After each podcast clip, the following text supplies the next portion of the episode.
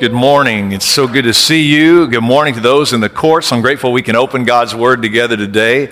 I want to acknowledge uh, it's a wonderful uh, opportunity we had this last Wednesday evening. Uh, many of you joined us here. This room was full, the worship center, as we sought the Lord and prayed for revival in our land. It was a sweet, sweet time.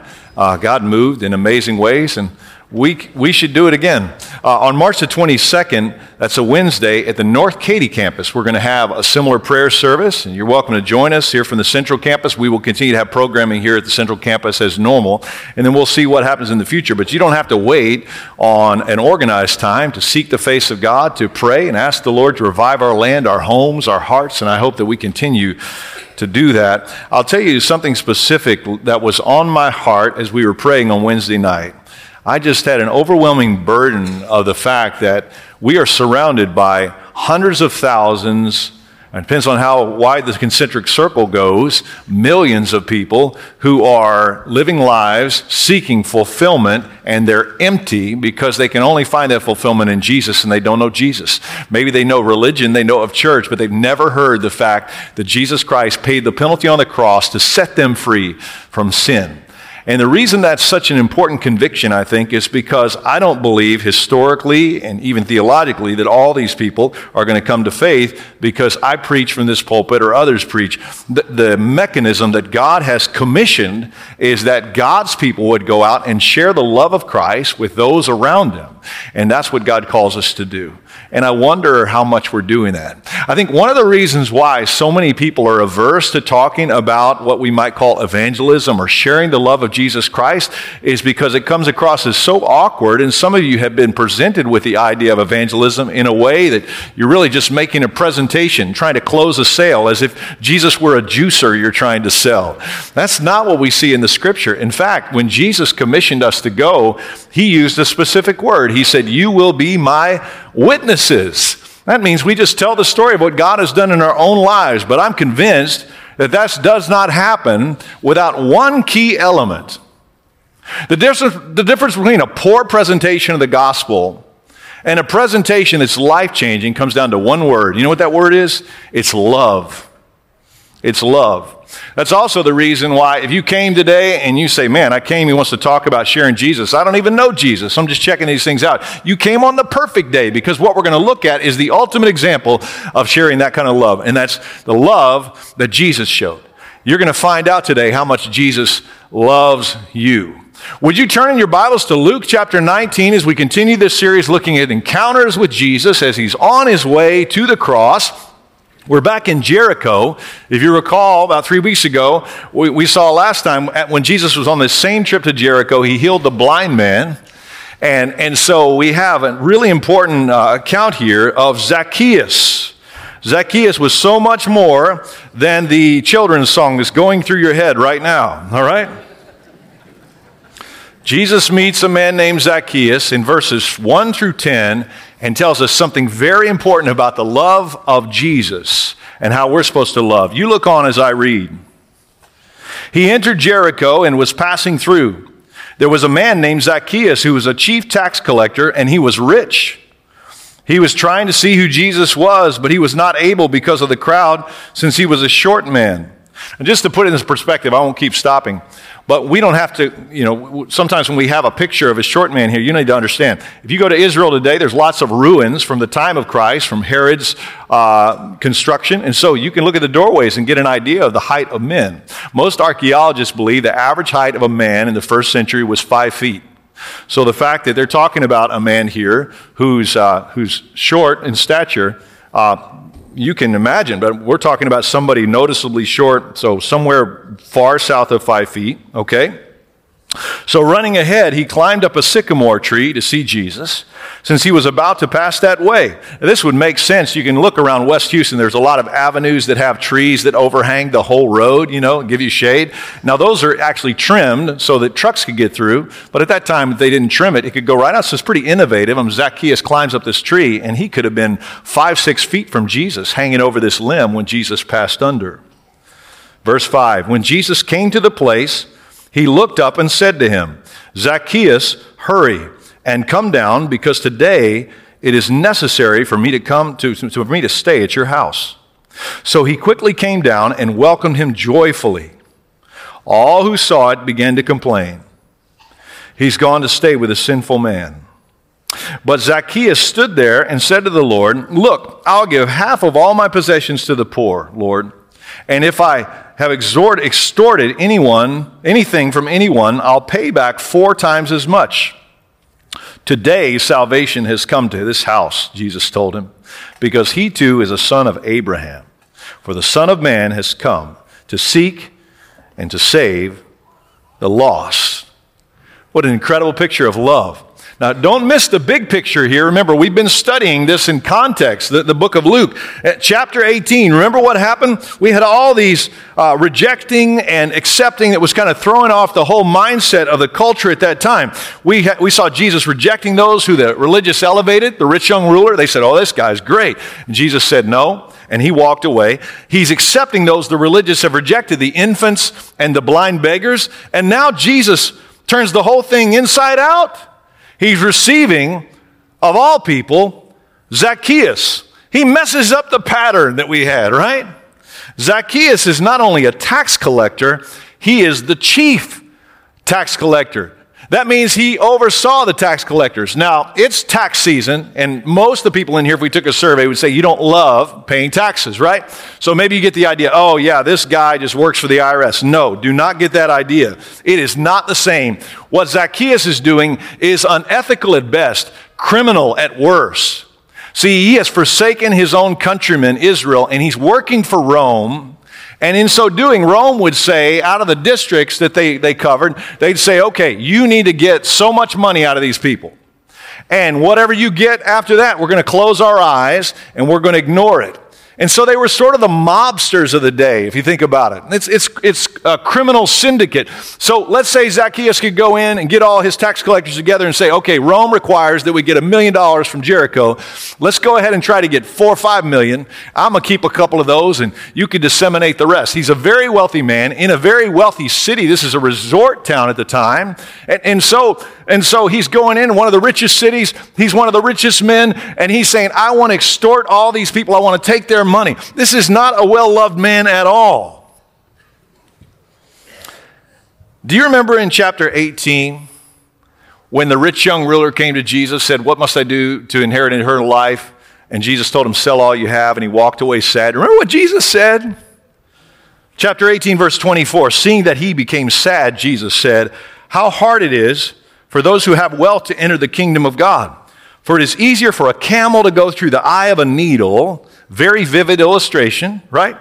Than for a rich person to enter the kingdom of God. And the disciples asked the same thing you would. Those who heard this asked, Then who can be saved? And he replied, What is impossible with man is possible with God. Now that's very important because that's what Jesus does in chapter 19. Do you see? We see Zacchaeus, the camel, go through the eye of the needle and it brings to light an entirely different level of love than we can possibly imagine. It's one thing for children to be welcomed and blind beggars to be welcomed, it's another for an old tax collector to be welcomed by Jesus. No one is less deserving than this man, and yet Jesus loves him. Church, this is how God calls you to love, to love like Jesus. I want to show you three actions of Christ's love that brought transformation to the life of Zacchaeus. And he's calling you to the same love. Now, my friends who might be watching or who are here and you know in your heart of hearts you don't know Jesus, you need to look at this through a different lens, a little bit closer, okay? Because this is how Jesus loves you. This is how much he loves you. And I show you how Jesus loved, how he's calling us to love. Three loving actions towards Zacchaeus. And they're all actually found in verse 5. Look back at verse 5. When Jesus came to the place, he looked up and said to him, Zacchaeus, hurry and come down because today it is necessary for me to stay at your house. Here's the first loving action I want you to see. Jesus demonstrates for us, he models for us a love that sees. He says, Zacchaeus. He knows him. Don't miss the contrast between others and Jesus here. The crowd grumbles, Jesus sees the need beyond the faults. That's what he does. Do you know what the name Zacchaeus means? It's like cruel Hebrew irony. Zacchaeus means pure one. Are you kidding me? It's like his name is uh, pure publican, um, uh, criminal. Uh, he's like holy criminal. No way. What are you talking about? Yet Jesus sees what Zacchaeus could be while he's on his way to the cross. If Zacchaeus would receive the righteousness that Christ is offering him through his death. You see, Jesus wants to see this man alive. Most of the people around Zacchaeus want him dead. In fact, look at the crowd's reaction. Verse 7 All who saw it began to complain, He's gone to stay with a sinful man. Would you agree, church, this might be the place where the Church of Jesus Christ over the last 2,000 years has failed the most? We forget what Jesus has done for us. And as God begins to bless us and we, we grow, we, we kind of forget that we didn't do it on our own. And so we look around at people who might be far from God and we just sort of turn our noses up and say, Well, I'll tell you what, I wish they'd get their acts together. You didn't get your act together, you found Jesus.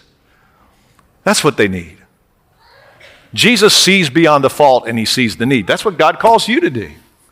I have some friends, old friends in Wimberley. We were just in Wimberley yesterday visiting Lana's parents. I had a chance to speak at First Baptist Wimberley yesterday morning, talk about family, and uh, that was a blessing. But I was reminded of Jean and Joanne. Jean and Joanne are retired now, but for years they had a store where they restored furniture. And so what they would do, basically, they wouldn't go to the antique malls. They would go to like the junk markets or look at stuff on the side of the road or uh, uh, look at, look at uh, things that have been cast aside. They had one gift, well, they had several, but the first was they would identify valuable junk and then they would take that in and they would restore it beautifully. They'd create masterpieces. We have several pieces of furniture in our home that Jean and Joanne put together that are just incredible because they could see what nobody else could see. They saw value where others didn't.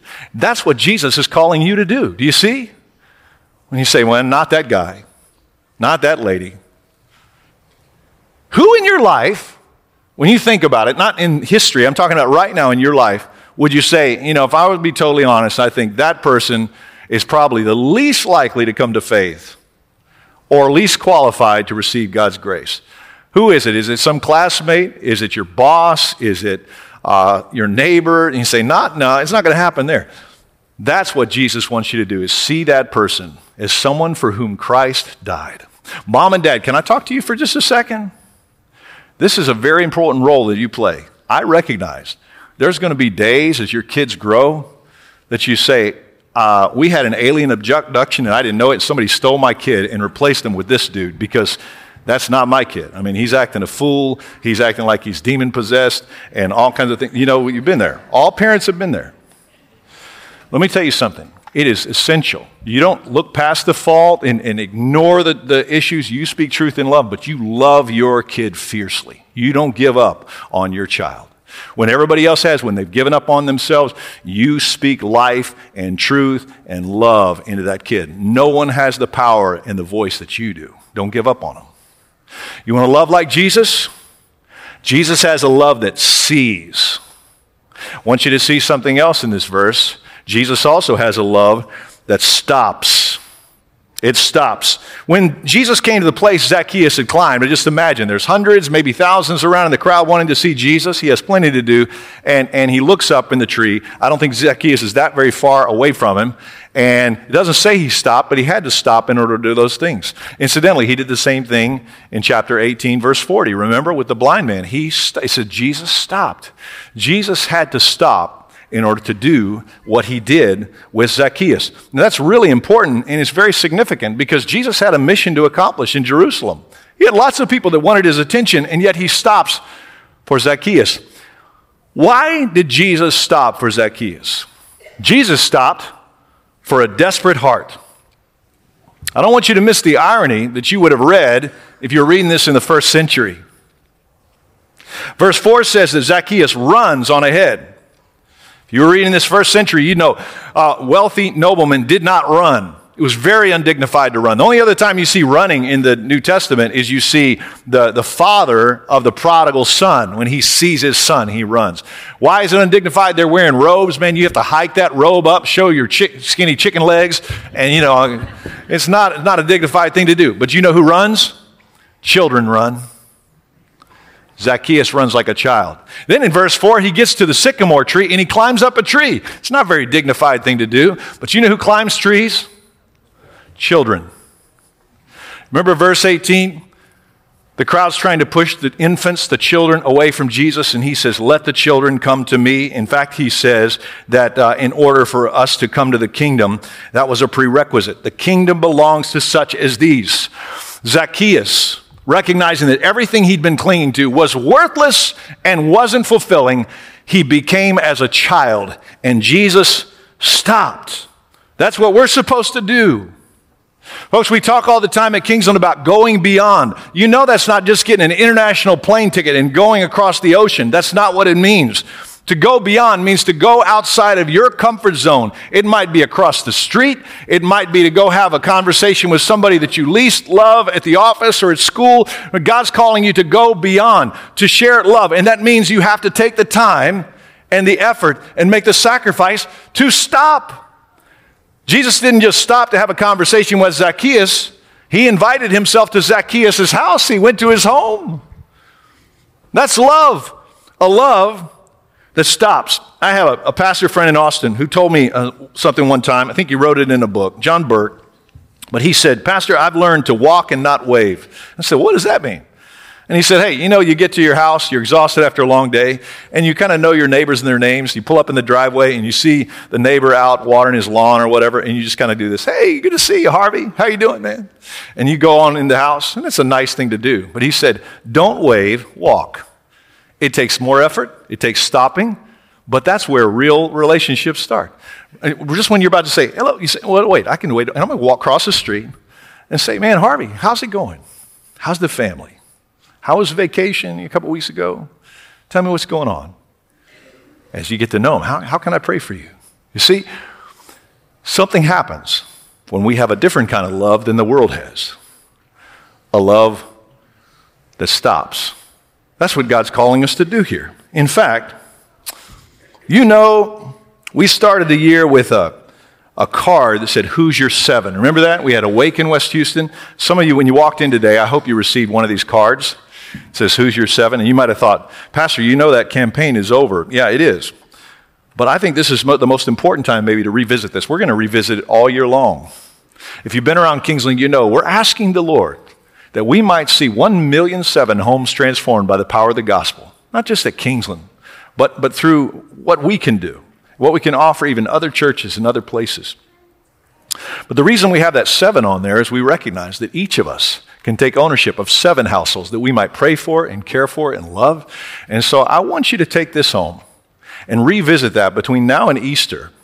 Reason I gave you a new one, you can use the old one, but I want to encourage you maybe to consider the specific households God's calling you not only to pray for, but to care for and to love, to stop for. They might not even be here local. They might be somebody in another state or a family member that God's put on your heart that the Lord says, I, you, I, the Lord's given me a burden to share the love of Christ with that person, that individual. You might also, maybe you had one for your whole household. Maybe each individual has one. There might be a lot of overlap, but you begin to pray and, and seek the Lord and then look for ways to love them well. Who's your seven? You know, Jesus knew his name, and I think we often assume that Jesus knew Zacchaeus' name because he's God. He is, so it's reasonable to presume that. But there might be a more practical reason why Jesus knew his name. You know, Jesus had a disciple who used to be a tax collector. I wonder whether Matthew, sometime over dinner, didn't say, Hey, Jesus, next time we go through Jericho, I want you to meet a guy I used to know from my old line of work. He's a wee little man. but I have to tell you, he looks pretty empty. Like he's, he's tried everything, he's filthy rich, and he's, he's hurting. Maybe we could talk to him. I think Jesus knew his name for other reasons. What we do know is that his life was completely changed because Jesus stopped. You want to love like Jesus? That's a love that sees. That's a love that stops. And I also want you to see that's a love that saves. Now, I recognize that you don't have saving power, but you have the message that can bring salvation. You have the witness of how Christ has changed your life. And if you don't, you have the opportunity to come to faith even today. This is a love that saves. Look back at verse 5. The gospel is found in three words in verse 5 that you might have missed. It says, It is necessary that I come to your house. Jesus did not say, I want to come to your house. Jesus said, I must come to your house today. Now, why did Jesus must come to his house? Why? We get the answer in verse 10, the mission statement of Jesus. For the Son of Man has come that, uh, to seek and to save that which is lost. To seek and to save the lost. That's why he came. Incidentally, that's why we're still here to do the same. A love that saved. Jesus loved you so much, he gave his life for you. He sought you. He did everything necessary for your life to be transformed. And Zacchaeus realizes his whole reason for living is Jesus, and he announces, You see that? Lord, I give half my goods to the poor, and, and if I've wronged anyone, I'll pay them back four times what I owe. Incidentally, he was not saved because he gave these things. No. This is evidence that he was saved. He, he wasn't saved because he gave, he gave because he was saved. Do you understand? God had changed his life. And he demonstrated this because he recognized everything else was empty. You know what's really interesting about that statement that he made? If Zacchaeus, who's filthy rich, gave half what he owed to the poor, that's above and beyond. And then he said, and if I've wronged anybody, if I've extorted them, I'll pay them back four times. You think word might have gotten out? I mean, there's, there's ads posted all over Jericho. If you've been injured by Zacchaeus, call this number. There's a long line of people trying to get four times from Zacchaeus. You know what I think? I, don't, I mean, I don't have evidence here, but it's strong implication. Remember the rich young ruler? Jesus said, Sell all you have, give it to the poor, and then follow me. I think Zacchaeus might have fulfilled the offer that Jesus made the rich young ruler. He might have lost everything, and he did not care because he gained everything that mattered. Do you see? That's what the love of Jesus Christ can do. Listen, when someone comes to faith in Christ, a miracle takes place. We are, get so excited about other miracles when somebody says, You know, there was an answer to prayer, there was a miracle. I pray we get just excited about that miracle that someone moves from death to life because of Jesus Christ. One last thought, kind of a big picture thing I noticed about this passage that I had not noticed before. I wanted to learn a little bit more about the sycamore tree. You know, did, did Zacchaeus need a boost to get up there? Like, how did it work? And you, you can go to Jericho. I've seen sycamore trees there, not the sycamore. If you go to Jericho, you can get a bad tour guide who'll tell you that's the sycamore tree Jesus, that Zacchaeus climbed. It's not true. It's not true. But I'll tell you what, I know he climbed it. Here's what I did find out that was more interesting. Maybe you knew this already. The sycamore trees that are found in the Middle East are not the same as the sycamore trees that we have. They're actually sycamore fig trees. Did you know that? You say, Who cares, Pastor? Here's why. All through the Old Testament, a clear reference to Israel in a plant is the, the, fig tree. The fig tree is used as a symbol for Israel. Let me give you a couple of examples. Hosea 9 I discovered Israel like grapes in the wilderness. I saw your ancestors like the first fruit of the fig tree in its season. See the same thing in Joel 7, Joel 1 7. So I won't bore you with that, but what I want you to understand is the fig tree was a picture of fruit to the nations that would offer this fruit and then that would go forward and give life to those around. A fig tree. And in, in the Old Testament, several references are to sycamore fig trees as well. It's a more bitter fruit than the, the, the, smaller fig trees, but nevertheless it's used and harvested. So this is why it's interesting. Jesus is going to reference the fig tree a lot in the next few days after this passage as he goes toward the cross. He's going to go up into Jerusalem. Remember, he's going to curse the fig tree. Why? Because this fig tree looks beautiful, but it has not bearing any fruit. And it's such a picture of Israel, right? Israel was given the Messiah, rejected the Messiah, and so there was no fruit, even though it looked good. We, we also remember uh, there's a parable of the fig tree just a couple chapters later in the book of Luke. I just wonder could it be just before Jesus goes to the cross And he curses that fig tree, recognizing Israel has rejected her Messiah. That Jesus goes to a fig tree and plucks fruit from that fig tree that is the most despised of Israel, the one the least likely to be converted by the Messiah and saved. And he says, Zacchaeus, I'm coming to your house. That's the love that Jesus has offered us. You know what? Sometimes we think, well, that guy could never be saved.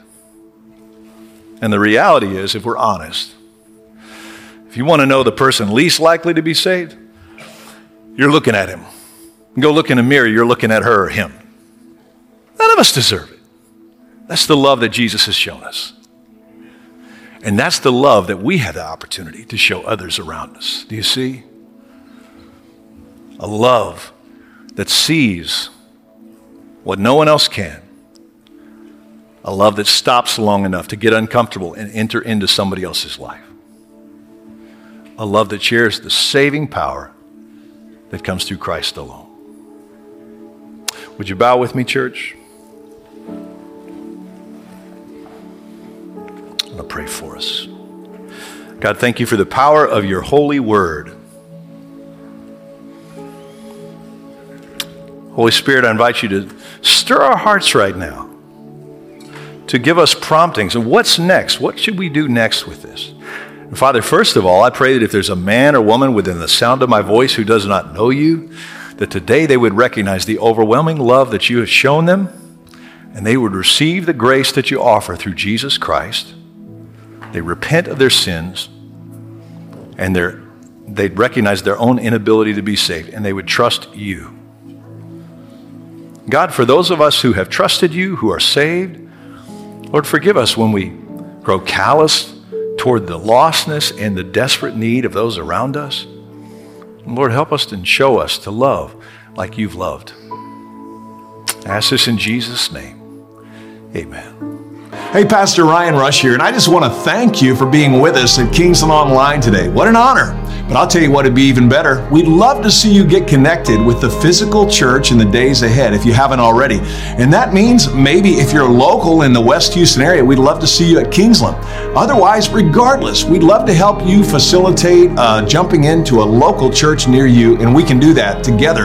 You can go to kingsland.org slash online connect. Kingsland.org slash online connect to find out next steps on your journey. Listen, thanks again for being with us today at Kingsland Online.